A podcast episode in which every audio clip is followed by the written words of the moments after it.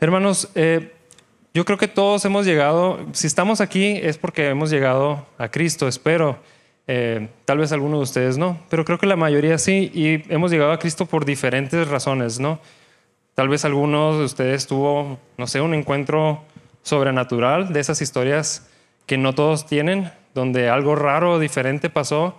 Eh, no sé, tal vez eras súper ateo y de repente tuviste un, algo, algo que pasó en tu vida, o tal vez no fue así, tal vez fue algo, tan, algo más eh, como tipo, no sé, alguna enfermedad y Dios sanó esa enfermedad y fue que llegaste a conocer de Dios. Algunos de, ustedes fue a través del conocimiento, de estar indagando y preguntándose, bueno, ¿cómo es que existen todas estas cosas? ¿De dónde venimos? Todo, todo eso y llegaron a la conclusión de Dios y, y después de Dios Cristo. Eh, muchos de ustedes, creo que tal vez la mayoría, pues fue alguien que compartió con ustedes, les explicó acerca del Evangelio, sobre todo yo pienso la condición en la que estábamos, o sea, la condición de pecado y la necesidad de un Salvador. Independientemente de cómo hayan llegado a Cristo, yo creo que todos hemos pasado por eso, el entender quiénes éramos antes y hacia dónde vamos en un, en un futuro, pero también quiénes somos ahora en Cristo. Creo que ese es el Evangelio que normalmente predicamos. Oye, este, sabes que necesitas perdón de tus pecados porque eh, todas estas cosas que tú has estado haciendo tienen consecuencia. Y hay alguien quien, quien, ya pagó por eso.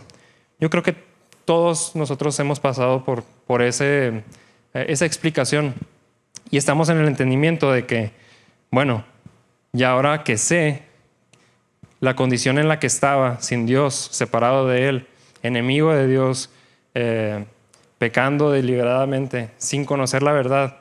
Y ahora que conozco la verdad, deseo ser transformado. Creo que parte de la vida cristiana es eso, ¿no? Sea, estar entendiendo cada vez más a Dios, entender qué es lo que Él desea de mí y cómo me puedo ir alejando cada vez más de esa vida pasada.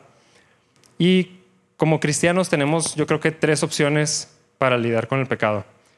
Definitivamente, como no creyentes, no hay opciones para lidiar con, con el pecado, ¿verdad? O sea, el pecado es, algo constante ahí y necesitan a Cristo. Pero bueno, ya en Cristo, yo creo que todos seguimos teniendo eh, luchas y batallamos y de repente leemos porciones como la que vamos a leer hoy y somos confrontados porque tal vez nos cala en algún área, eh, seguimos batallando con eso o simplemente no me había dado cuenta y ahorita la Biblia me está confrontando con algo.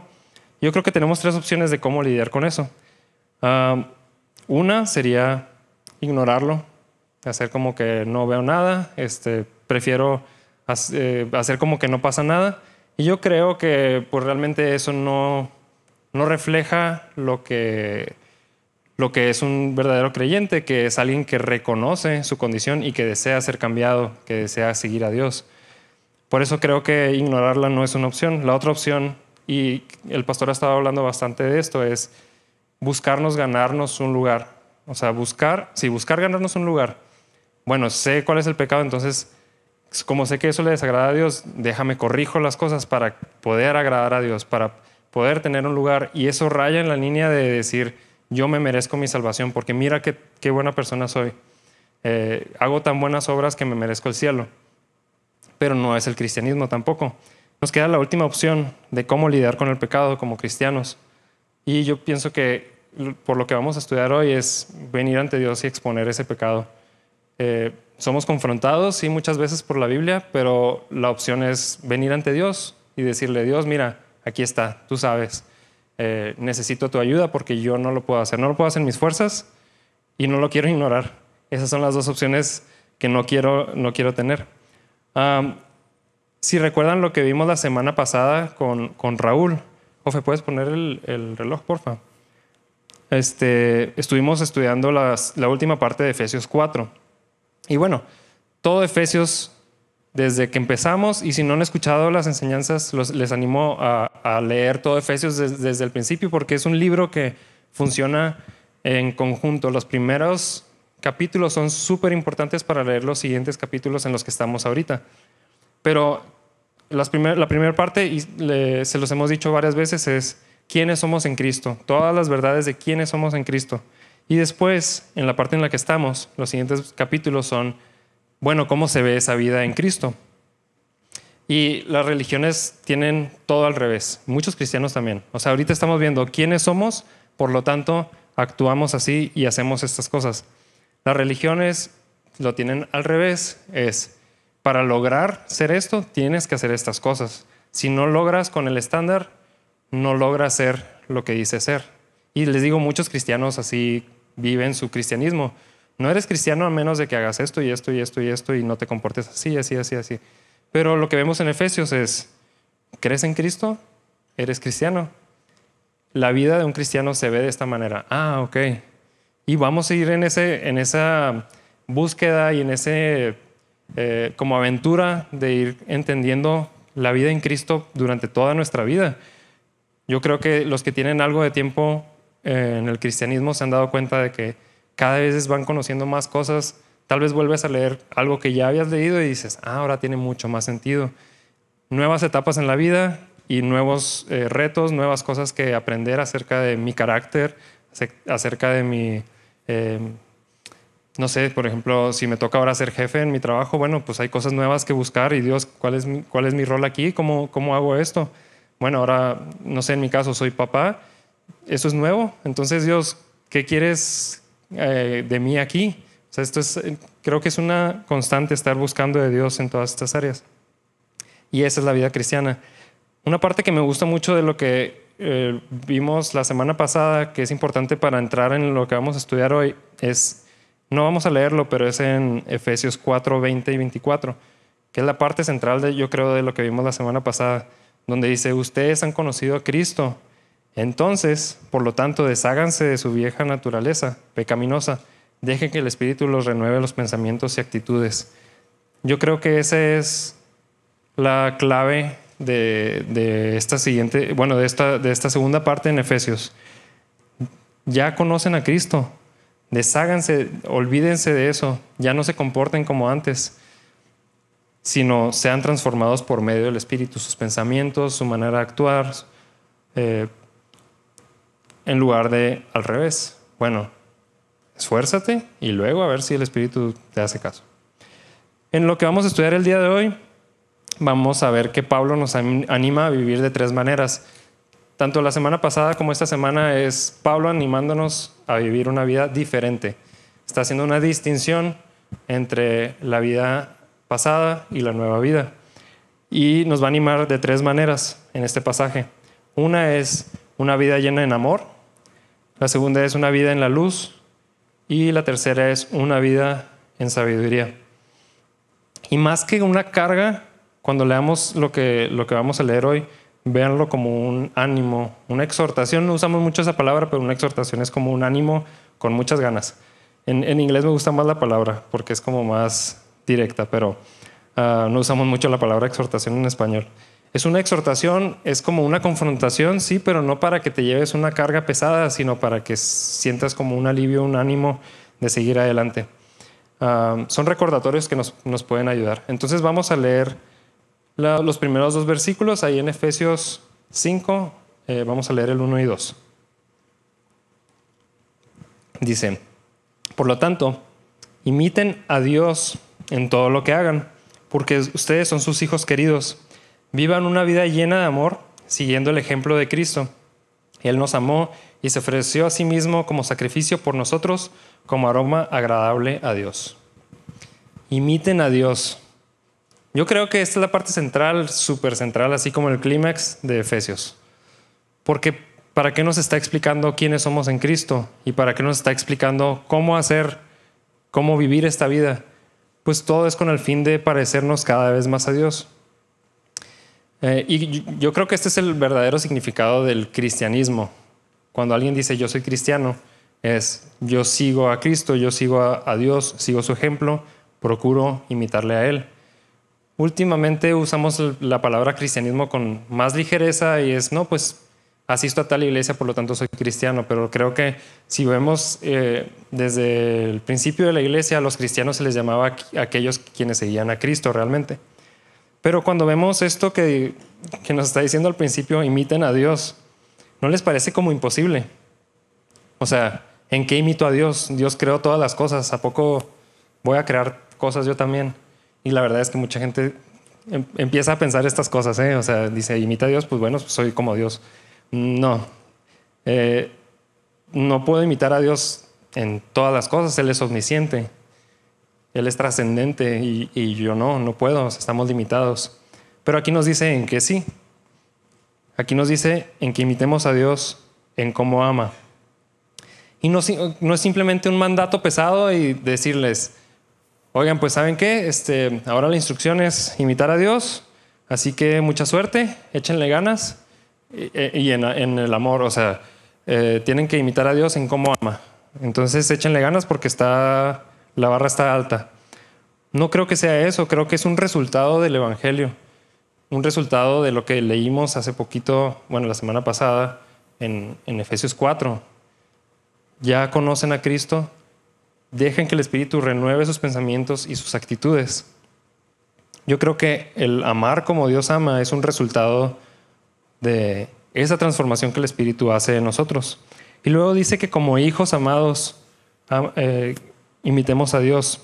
Así como, como un hijo ve a sus padres y su única influencia son sus padres. O sea, un niño no tiene tanto contexto. Tal vez una que otra persona más, sus tíos, sus abuelos, pero realmente su influencia directa son sus papás. Y lo que va a hacer y cómo se va a comportar, las actitudes que va a tener, son, eh, son idénticas o, muy parecidas a las de sus papás, porque es lo único que conoce.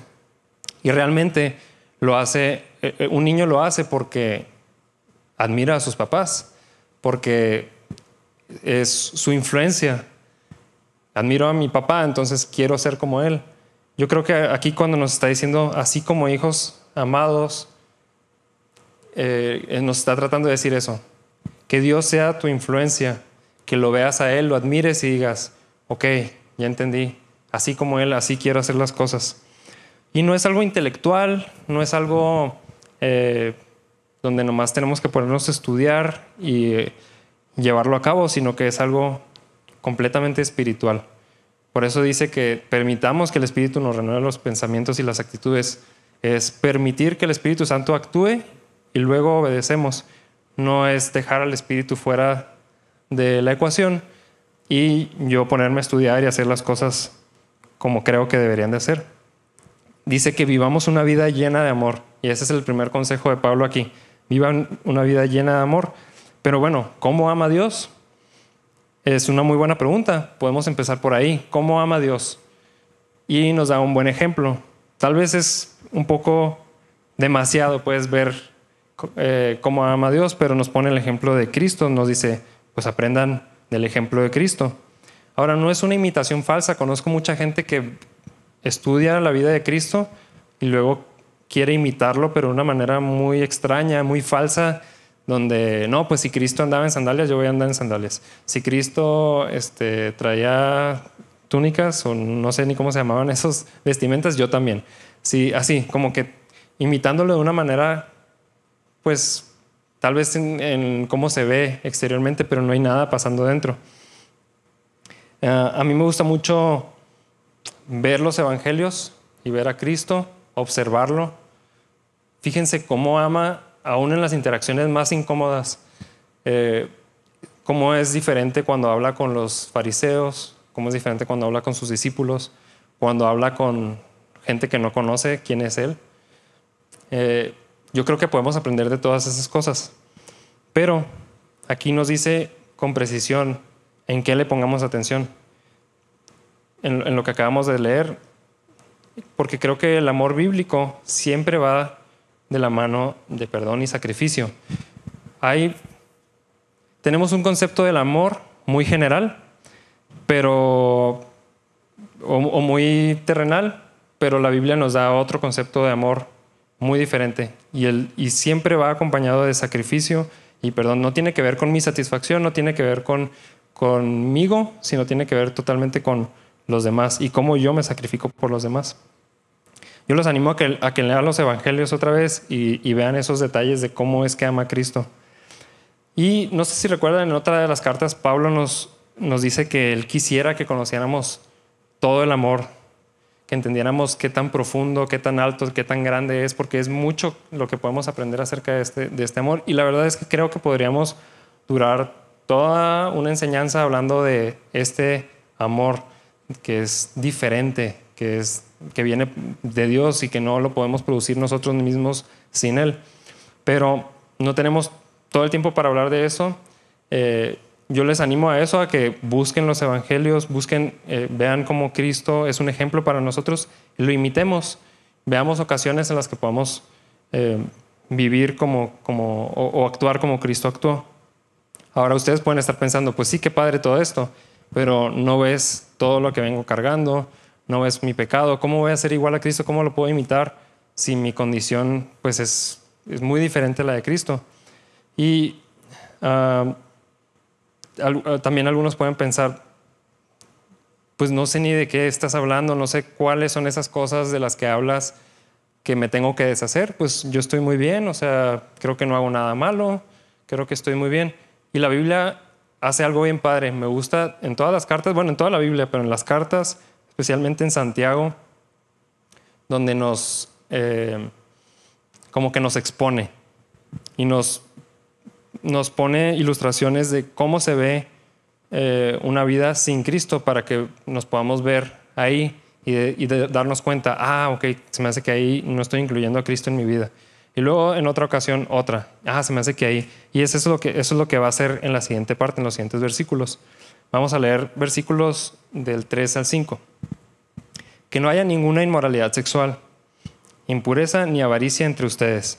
Tales pecados no tienen lugar en el pueblo de Dios los cuentos obscenos, las conversaciones necias y los chistes groseros no son para ustedes.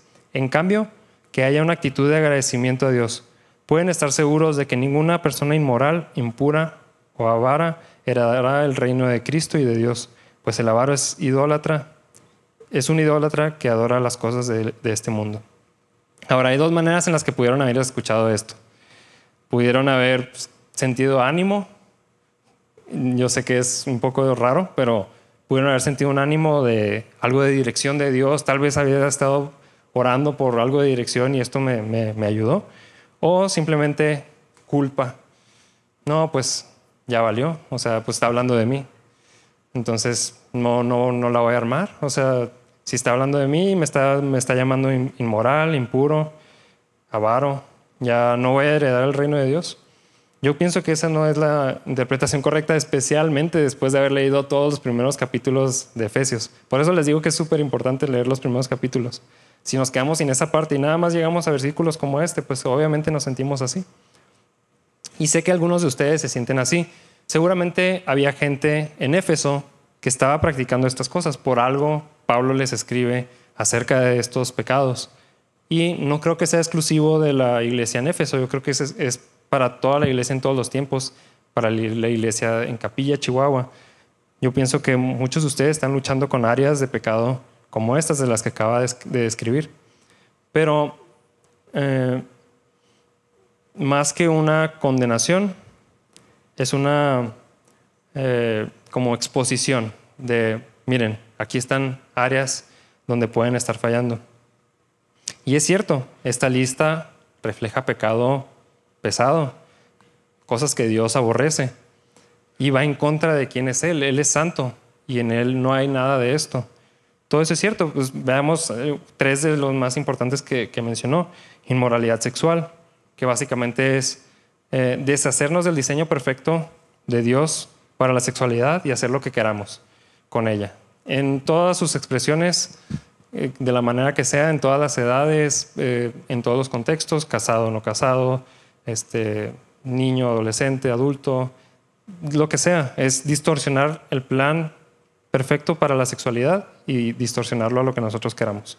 Impureza, que es buscar aquellas cosas sucias, corrompidas, manchadas. Si se fijan la palabra impuro es algo que tiene una forma original que es pura o es perfecta y tiene una impureza, o sea, por eso decimos que es una impureza. Eh, tiene algo que lo hace defectuoso y ya todo lo demás se ve afectado. Avaricia es no estar satisfecho con las cosas que Dios nos da o desear algo que no me pertenece, no nada más de dinero, puede ser de muchas otras cosas. Simplemente no estar satisfecho y siempre estar buscando algo más, otra cosa, aquello de allá, lo que tiene esa otra persona y nunca estar conforme. No sé si notaron algún común denominador en todas estas cosas. Porque sí, este pecado, estos, estos pecados son, podríamos ponerlos en una lista, pero creo que en la raíz de, de todos estos pecados hay un común denominador y es el rechazo de Dios en mi vida o en la dirección que Dios pueda tener en mi vida. Decir, Dios, veo lo que me presentas en sexualidad, en eh, lo que me has dado, pero lo rechazo porque yo deseo otra cosa, algo más. Déjame le agrego algo de mí. Básicamente es eso, es rechazar a Dios y por eso lo contrasta con, ah, tal vez sí hay algo de pecado en eso, pero tenemos que recordar lo que somos en Cristo y que no nos identificamos con el pecador, o sea, no nos identificamos, yo no soy alguien inmoral y eso es lo que me define ante Cristo, no. Mi inmoralidad me, viene a, viene a, hacerme, a hacer que me dé cuenta de mi necesidad de Cristo, por lo tanto vengo a Cristo y ahora soy aceptado ante el Padre por medio de ese sacrificio de Cristo, a pesar de mi inmoralidad. Entonces yo no me identifico con mi inmoralidad, sino me, me identifico con Cristo y busco seguirle a Él está haciendo un punto de comparación. A lo largo de todo esto está haciendo un punto de comparación. Así se ven los hijos de Dios y así se ve quienes no conocen a Dios. Y así como esta lista, hay como nueve o diez listas más en todo el Nuevo Testamento. Esta está, está tranquila porque hay unas que es bastante, así una lista. Los borrachos, eh, los que practican brujería, bla, bla, bla, bla, no en el reino de Dios. Y es muy fácil vernos identificados con uno de esos y que vengan miedo a nosotros. Pero el punto de aquí es que está tratando de hacernos ver y que hagamos una distinción y decir, ok, ¿por qué me estoy comportando como ellos que no, que no heredarán el reino de Dios? No tiene sentido. Si sí voy a heredar el reino de Dios por medio de Cristo, no tiene sentido que me siga comportando así. Y yo sé que estos versículos confunden mucho a la gente, eh, nos traen miedo, nos traen, pues eh, tal vez algo de inseguridad acerca de nuestra salvación. Pero vamos a ver qué es lo que sigue diciendo y más adelante va, a aclararlo. Vamos a leer el versículo 6 y 7. No se dejen engañar por, lo que, por los que tratan de justificar esos pecados, porque el enojo de Dios caerá sobre todos los que lo desobedecen. No participen en las, en las cosas que hace esa gente. Ok, todavía parece que más pesado. Hay gente que se toma estas cosas a la ligera y en Romanos me acuerdo que dice algo así como, ah, pues si hay gracia, pues que sobreabunde la gracia. O sea, si ya hay perdón de pecados, pues pequemos, porque todos ya somos perdonados. No importa nada. Yo creo que es algo incorrecto, o sea, no debería ser así. Pero también está el otro extremo, tal vez muy legalista, de decir, tienen que obedecer. No importa qué está pasando en su interior, en su mente, no importa en qué punto de la vida cristiana van, tienes que obedecer al pie de la letra todo, sí o sí. Si no, hay condenación. Ahora, podríamos pensar que estamos cayendo en estas personas que están justificando estos pecados. Y no estoy diciendo que no hay problema con el pecado. De hecho, sí hay bastante problema. El pecado siempre trae consecuencia y, vemos que el pecado trae muerte. Pero el problema no siempre son las, las acciones pecaminosas que salen después del pecado. O sea, la raíz es pecado y del pecado salen eh, actos pecaminosos. Muchas veces queremos nada más tapar y corregir los actos pecaminosos, pero no nos damos cuenta del problema real que está en el centro. Cristo no murió para arreglar nada más la manera en la que nos comportamos. Murió para arreglar una condición muerta, separada de Dios, en la que estábamos.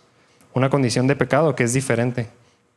Entonces cuando vemos las actitudes de las personas, deberíamos de ver más allá que nada más las cosas que están pasando por fuera. Y yo he escuchado que mucha gente cree que, eh, que en capilla somos muy liberales porque no regañamos a la gente. No sé si vienen de alguna cultura de iglesia donde siempre se está disciplinando a la gente. No deberías de hacer esto, no, no hagas esto, ¿por qué estás haciendo esto? ¿Por qué andas con tal persona? ¿Qué estás haciendo en tal lugar? Tratando de corregir la vida de la gente, cómo se ve. Pero de verdad estamos más interesados en en que conozcan la verdad que el Espíritu Santo los vaya guiando y tomen las decisiones guiados por el Espíritu Santo. Y si hay em, pecado y hay eh, manifestaciones de ese pecado, pues que la misma Biblia nos confronte y que Dios nos vaya guiando. Así versículos como estos que estamos leyendo, que Dios nos hable y nos diga, oye, sabes que aquí, aquí la estás regando, o sea, no vas por, por camino correcto. Yo no quiero eso para ti. Puede que sí, puede que algunos vean a Capilla muy, muy liberal en ese, en ese sentido, pero no nos tomamos el pecado a la ligera. El pecado real es ausencia de Dios y nos lleva a, cometer estos pecados, eh, estos eh, actos pecaminosos. Entonces es más importante ver si hay ausencia de Dios a corregir actitudes, nada más. Eh, yo les, les, decía ahorita que sí, realmente el pecado siempre tiene consecuencia y paga. Tal vez cosas que hiciste en tu pasado te están trayendo problemas ahorita cosas sin resolver, cosas resueltas que tienen consecuencias hasta ahorita, cosas que estás haciendo ahorita que ni te das cuenta que van a tener impacto en tu vida porque estamos desobedeciendo a Dios, porque no estamos escuchando de Él. Y la Biblia dice que la paga del pecado es muerte. Y aquí también nos está diciendo que todos los que desobedecen mm, merecen el enojo de Dios. Aquí dice, porque el enojo de Dios caerá sobre todos los que lo desobedecen. Pero aquí está la buena noticia para nosotros. El enojo de Dios ya cayó sobre uno que llevó nuestro pecado. La ira de Dios, un amigo me preguntaba entre semana, ¿cómo funciona eso? ¿Por qué la ira de Dios cayó sobre Cristo? Pues porque era necesario. Esa ira de nuestro pecado que, que merecía justicia ya cayó sobre uno. Entonces cuando vemos versículos como estos, el enojo de Dios caerá sobre los que lo desobedecen. Deberíamos de estar alegres y por eso les digo como algo de ánimo y aliento de decir, wow, sí es cierto. O sea, si no tuviera Cristo, caería la ira de Dios completamente sobre mí. Pero gracias a Cristo que esa ira ya fue, ya fue cubierta, ya fue pagada. No por eso vamos a dejar de poner atención a cómo vivimos. De hecho, es el deseo de Dios. Bueno, ahora que has sido rescatado de la muerte, disfruta la vida que tengo para ti. Otra vez está haciendo una distinción entre quiénes éramos y quiénes somos. Los siguientes versículos para mí son de lo más importante de, esto que estamos leyendo. Versículos del 8 al 10. Dice, pues antes ustedes estaban llenos de oscuridad, pero ahora tienen la luz que proviene del Señor. Por lo tanto, vivan como gente de luz, pues esa luz que está dentro de ustedes produce solo cosas buenas, rectas y verdaderas. Averigüen bien lo que agrada al Señor. ¿Por qué no vemos versículos como estos iguales que los otros? O sea, los otros los tenemos así como lista y nos, nos traen un peso, pero luego vemos versículos como estos y los pasamos así súper rápido. De verdad, eh, me puse a escuchar algunas este, enseñanzas, predicaciones en YouTube y estos versículos se los brincan así. No, no, obviamente los leen, pero pues como, como que no tiene mucho valor y le dan mucho más énfasis a, a la parte de pecado. Pero pues esto es lo que nos trae esperanza. Realmente hay esperanza. Dice, antes ustedes estaban llenos de oscuridad. Está haciendo una distinción, antes. Aunque digas, no, es que no sabes lo que he hecho, no sabes lo que estoy haciendo. Aquí dice que antes. Y luego dice, ahora tienen luz que proviene del Señor. Es necesario que creamos esto. Crean lo que dice aquí. Es la palabra de Dios. Y dice, antes estaban llenos de oscuridad, ahora tienen la luz que proviene del Señor.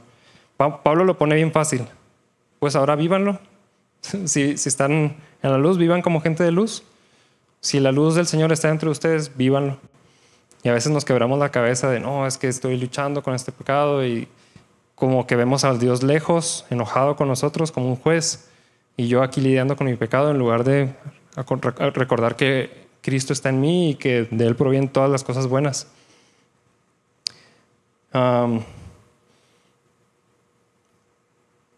¿Por, qué, ¿Por qué decimos que estamos luchando con el pecado? o porque decimos que no somos libres del pecado, no, es que este pecado todavía me tiene atado, si ahora somos libres. Dios nos liberó del pecado. Yo siempre lo he visto como una imagen donde está una reja cerrada, estoy encerrado en una reja, viene Dios y la abre y dice, ya eres libre. Pero voluntariamente me, me quedo adentro porque, pues, ¿por qué? Porque quiero, nomás. Porque ya está abierta la puerta, ya puedo salir. Pero no, es que aquí estoy, aquí estoy luchando. Pues sal, Yo sé que lo, lo, digo muy fácil, pero es que así lo dice Pablo aquí, vivan como gente de luz. Ah, crean lo que dice aquí, la luz está en nosotros, eh, que está en nosotros produce solo cosas buenas, rectas y verdaderas. Porque es tan fácil identificarnos con las cosas negativas, pero no con las cosas positivas que dice la Biblia acerca de nosotros. Ahora, ¿qué cosas? Pues pregúntale a Dios, averigua, averigua, eso es lo que dice en el 10, averigua bien lo que... ¿De qué se trata? De eso se trata la vida cristiana, averiguar qué es lo que Dios quiere para nosotros, todo el tiempo, como se los decía al principio. La vida cristiana, una vez que conocemos a Cristo, de verdad siento que muchas veces no salimos de eso mismo como de necesito perdón de pecados, segura. Lo me voy para atrás. Ah, no, sí, ya recuerdo a Cristo y este, otra vez soy salvo y luego, no, se la regué, entonces así, como que no, avanzamos de ahí en lugar de pasar a esta parte donde dice averigüen qué es lo que Dios quiere para ustedes.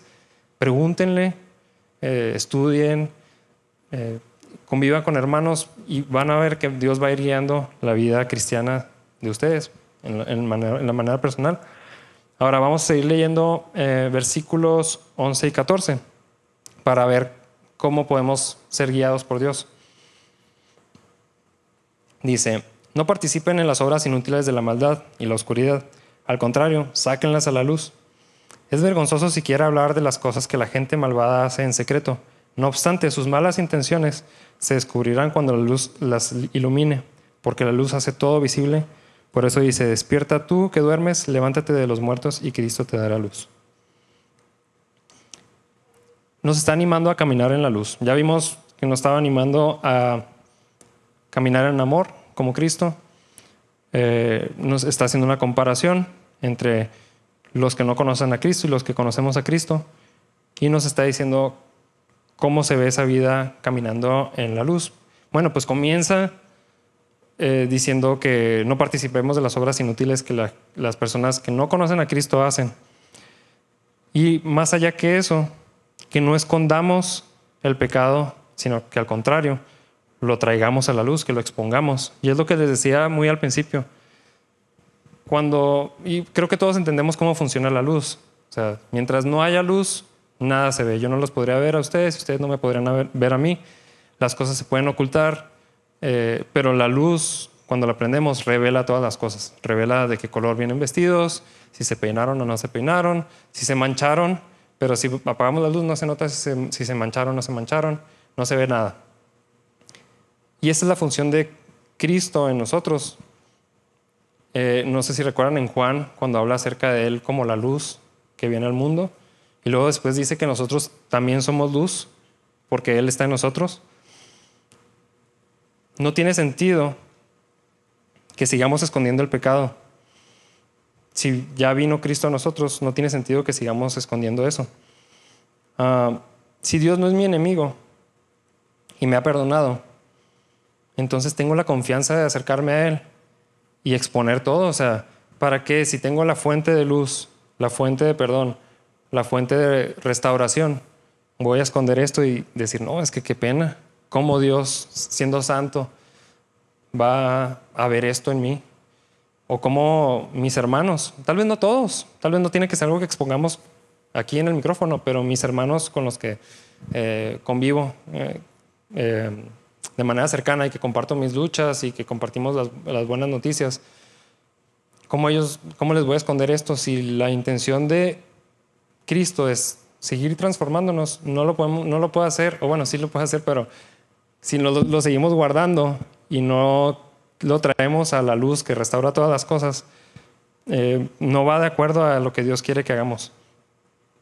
Ah, Dios no vino a morir para que escondamos nuestro pecado, sino para que, para que ahora podamos exponerlo. Ese es el punto. Morí por ti y luego después vemos, no, es que como Dios murió por mí, qué pena. o sea, murió por este y este, este, este, pecado, pero este otro no, qué pena, ese sí no, ese sí mejor Mejor me hago para atrás, mejor no se lo platico a Dios, no se lo platico a nadie, nunca lo expongo. Por eso les digo que realmente la única opción que tenemos cuando vemos áreas de pecado en nuestra vida es exponerlo a Dios y decir, Dios, ayúdame a lidiar con esto. Sí podemos ser libres del pecado. ya vimos vivir en amor, vivir en la luz. Vamos a ver qué dice la última parte acerca de vivir en sabiduría. Así que tengan cuidado cómo viven eh, eh, a partir del 15 yo, creo que vamos a leer hasta el 20. Así que tengan cuidado de cómo viven. No vivan como necios, sino como sabios. Saquen el mayor provecho de cada oportunidad en estos días malos. No actúen sin pensar, más bien procuren entender lo que el Señor quiere que hagan. No se emborrachen con vino, porque eso les arruinará la vida. En cambio, sean llenos del Espíritu Santo, cantando salmos e himnos y canciones espirituales entre, ustedes y haciendo música al Señor. Fíjense cómo dice, tengan cuidado de cómo viven. Yo creo que cuando decimos ten cuidado es porque algo malo va a pasar, pero más bien yo pienso que está diciendo, pon atención. Yo creo que muchos vivimos la vida sin poner atención en nada. Pensamos que sí, pensamos que sí estamos poniendo atención, que estamos tomando decisiones sabias y que estamos este, planeando, pero realmente nada más estamos como en automático, no estamos viendo oportunidades para servir a otros, no estamos viendo oportunidades donde Dios quiere hablar a nosotros, no estamos viendo oportunidades de eh, administrar mejor mi tiempo y cómo eso le puede ayudar a Dios en, su misión. Eh, creo que vivimos muy en automático muchas veces y aquí lo que nos está tratando de decir es, frénense, analicen todo, todo el tiempo. Si van de aquí a, no sé, les hago un encargo, porfa vayan al súper y compren agua, se nos acabó eh, los garrafones, compren tres garrafones de agua y tráiganlos de regreso. Es muy fácil hacerlo en automático. Voy, no voy pensando en nada, tal vez, no sé, los compro y regreso. Todo ese tiempo, pues, no desperdiciado porque pues, me hicieron un favor, pero como que nada más hacemos las cosas en automático, especialmente cuando estamos ya en una rutina todos los días. No estoy diciendo que es necesariamente malo, pero a veces entramos en una rutina y hacemos la vida en automático y no sé si les pasa a ustedes, pero siento que la pandemia acaba de pasar y así como que cómo pasó de repente tanto tiempo, o sea, nomás estaba viviendo mi vida y de repente ya estamos aquí. Aquí Pablo nos dice tres maneras en las que podemos vivir atentos. A manera de comparación, otra vez a Pablo le encanta hacer eso, comparar en los versículos 15 y 16 dice, no, ah, así que tengan cuidado de cómo viven, no vivan como necios, sino como sabios. Saquen el mayor provecho de cada oportunidad en estos días malos. Entonces está haciendo la comparación, no vivan como necios, vivan como sabios. Estas tres cosas que vamos a ver es algo que pueden estar pensando todo el tiempo. Estoy actuando como necio, estoy actuando como sabio. ¿Quién es alguien necio? Eh, la Biblia tiene bastantes definiciones de, o no, no definiciones, más bien bastantes usos de esta palabra, sobre todo en Proverbios. Proverbios está lleno de necio es la persona que, y luego nos da un ejemplo de cómo se ve la persona necia. Pero básicamente, la persona necia es alguien que conoce lo correcto y aún así decide hacer lo incorrecto. Cuando le decimos a un niño que es necio es porque ya va varias veces que le decimos una instrucción y aún así decide hacer otra cosa. O tal vez en los adultos, alguien que, no sé, eh, varias personas le han advertido, no te conviene tal persona, no te conviene tal, tal persona, no, no te vayas a casar con tal persona. Y dice, no, no, yo quiero porque yo quiero y porque yo digo que está bien. A pesar de la dirección de las otras personas, a pesar de la dirección de Dios, yo hago lo que yo quiero, pues es alguien que definimos como necio, alguien que actúa conociendo la verdad, pero hace como que, como que no escucha, como que yo tengo una mejor solución para, para esta para esta situación. Creo que muchas veces nos vemos en esa situación donde, o por ignorancia, pero no creo que realmente sea ignorancia, creo que simplemente nada más decidimos no escuchar o no este, poner atención. Es que es todo el punto de esto, poner atención. Si, si pusiéramos atención, nos daríamos cuenta que estamos actuando muchas veces como necios. Pero el contraste es, no actúen como necios, y otra vez es estas personas necias las que eh, no tienen a Cristo, sino actúen como sabios, y a mí me gusta mucho Santiago porque habla bastante acerca de esta sabiduría que proviene de Dios. Y también ahí en Santiago hace una comparación entre la sabiduría de Dios y la sabiduría del hombre. Pero la sabiduría que proviene de Dios es algo humilde, que reconoce que necesita dirección de Dios todo el tiempo. Yo no puedo de Dios. O sea, yo no sé cómo lidiar con esta situación.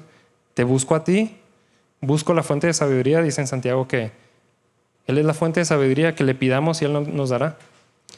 Lo contrasta con la sabiduría humana que siempre busca eh, cosas eh, provechosas para sí mismo, que mm, no produce nada bueno, que no son cosas eternas.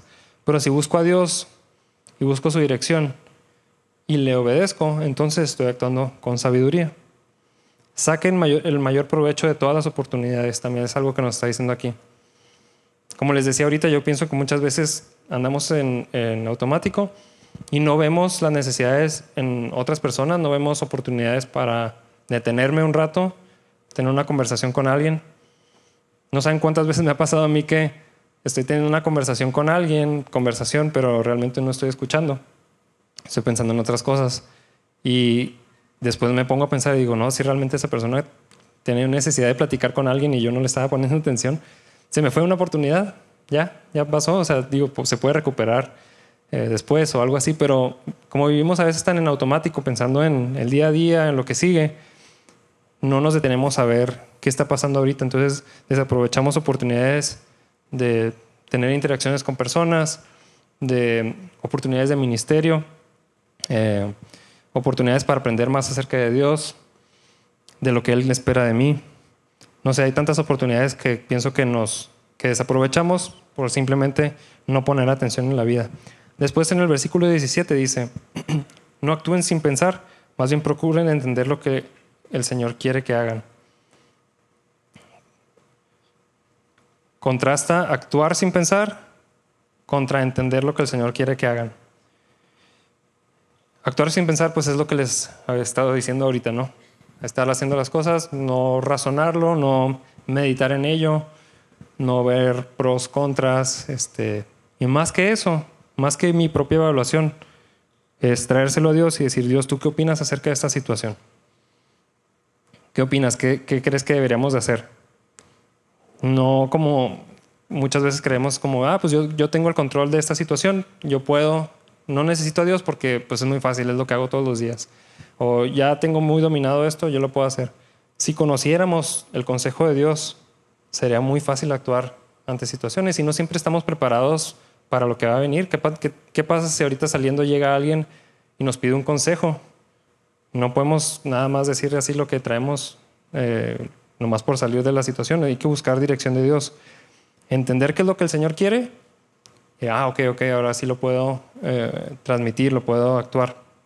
Preguntarle a Dios qué es lo que Dios, lo que Él quiere, lo que Él espera, lo que Él desea.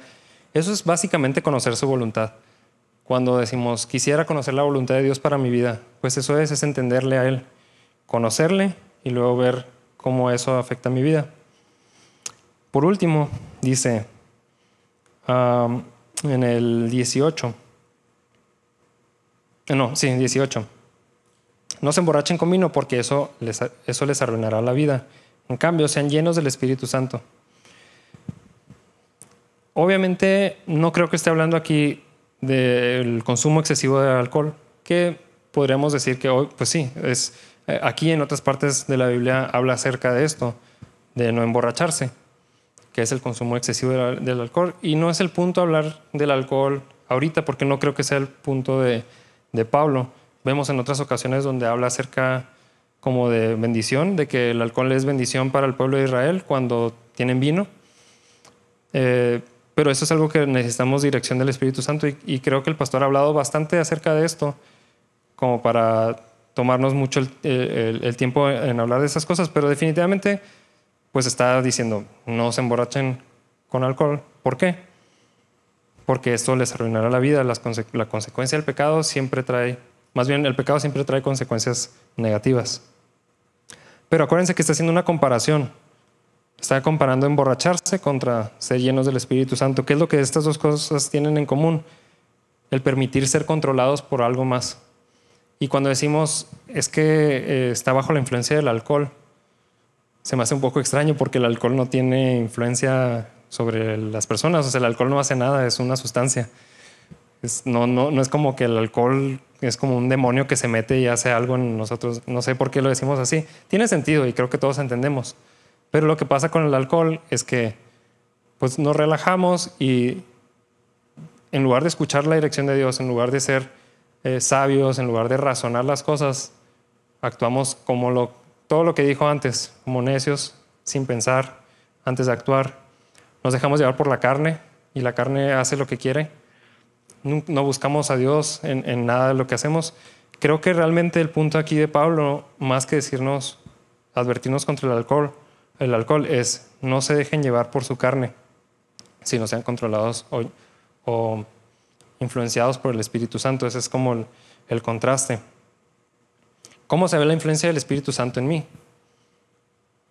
Si lo puedo contrastar con el uso del alcohol, eh, ¿cómo se ve el alcohol? Pues sale lo que ya tenía que salir, ya estaba ahí, nomás eh, lo estoy haciendo sin pensar. El Espíritu Santo se ve de una manera muy similar y está extraño que aquí lo esté comparando así, pero sí lo está poniendo como que, bueno, el alcohol despierta todas las cosas eh, carnales y hace las cosas sin pensar y sin consultar a Dios, y el Espíritu Santo hace lo contrario.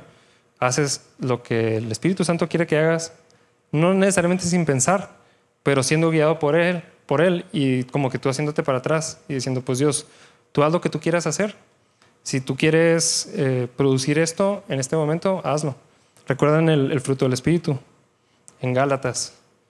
Todo, eh, todo el fruto del Espíritu es relacional, es para convivir unos con otros, para llevarnos bien y producir el amor de Cristo.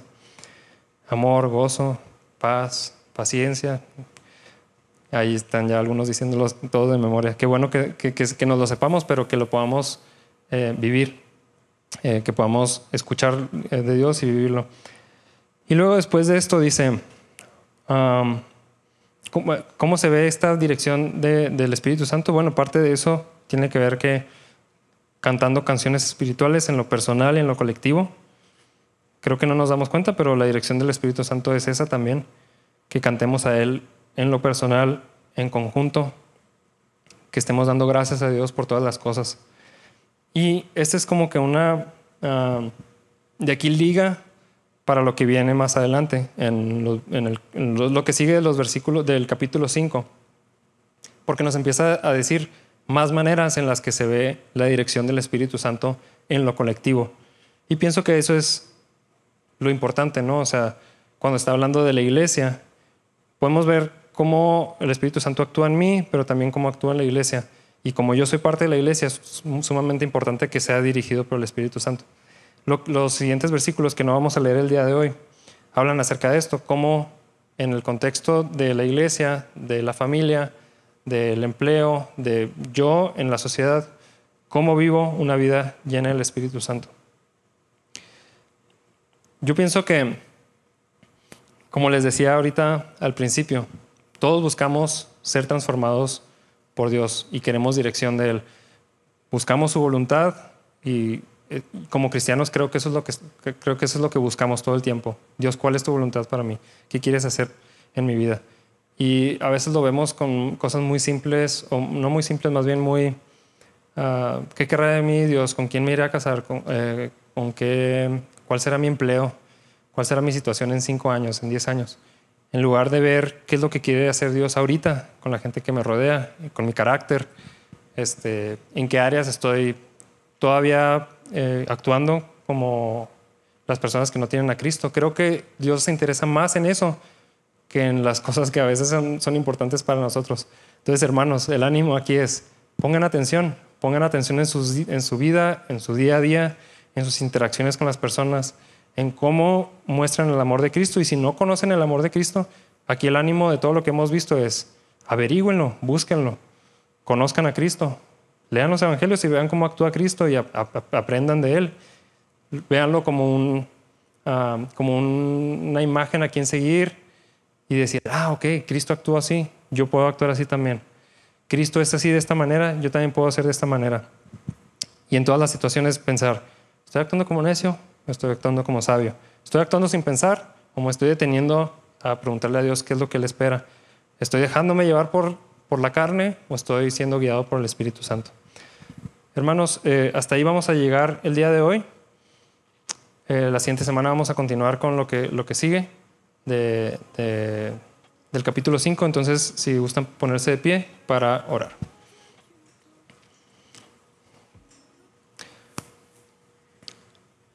Señor, gracias porque podemos estudiar tu palabra. Gracias porque podemos encontrar dirección de ti, porque contamos con, con tu palabra y que sabemos que está viva y es eficaz y que nos guía en todo momento. Señor, te pedimos que, que nos ayudes con esas áreas de pecado que, que tú estás exponiendo en nosotros y que a veces tenemos escondidas, pero ayúdanos a traerlas a la luz. Sabemos que tú tienes perdón para nosotros y hay gracia y hay redención y hay perdón. Gracias por eso, Señor, porque sabemos que nos amas y porque sabemos que nos, quieres transformar, nos quieres seguir renovando, quieres seguir renovando nuestra mente. Te pido que nos des oportunidades para ver cómo todo eso se ve en nuestra vida. Te pido que no andemos sin pensar, sino que podamos ver situaciones en las que te podemos servir a ti y a los demás. Gracias por esta dirección, por esta palabra que nos das a través de, del estudio de tu palabra. Acompáñanos en lo que queda del día y ve, ve con nosotros. Te lo pedimos en el nombre de Cristo Jesús.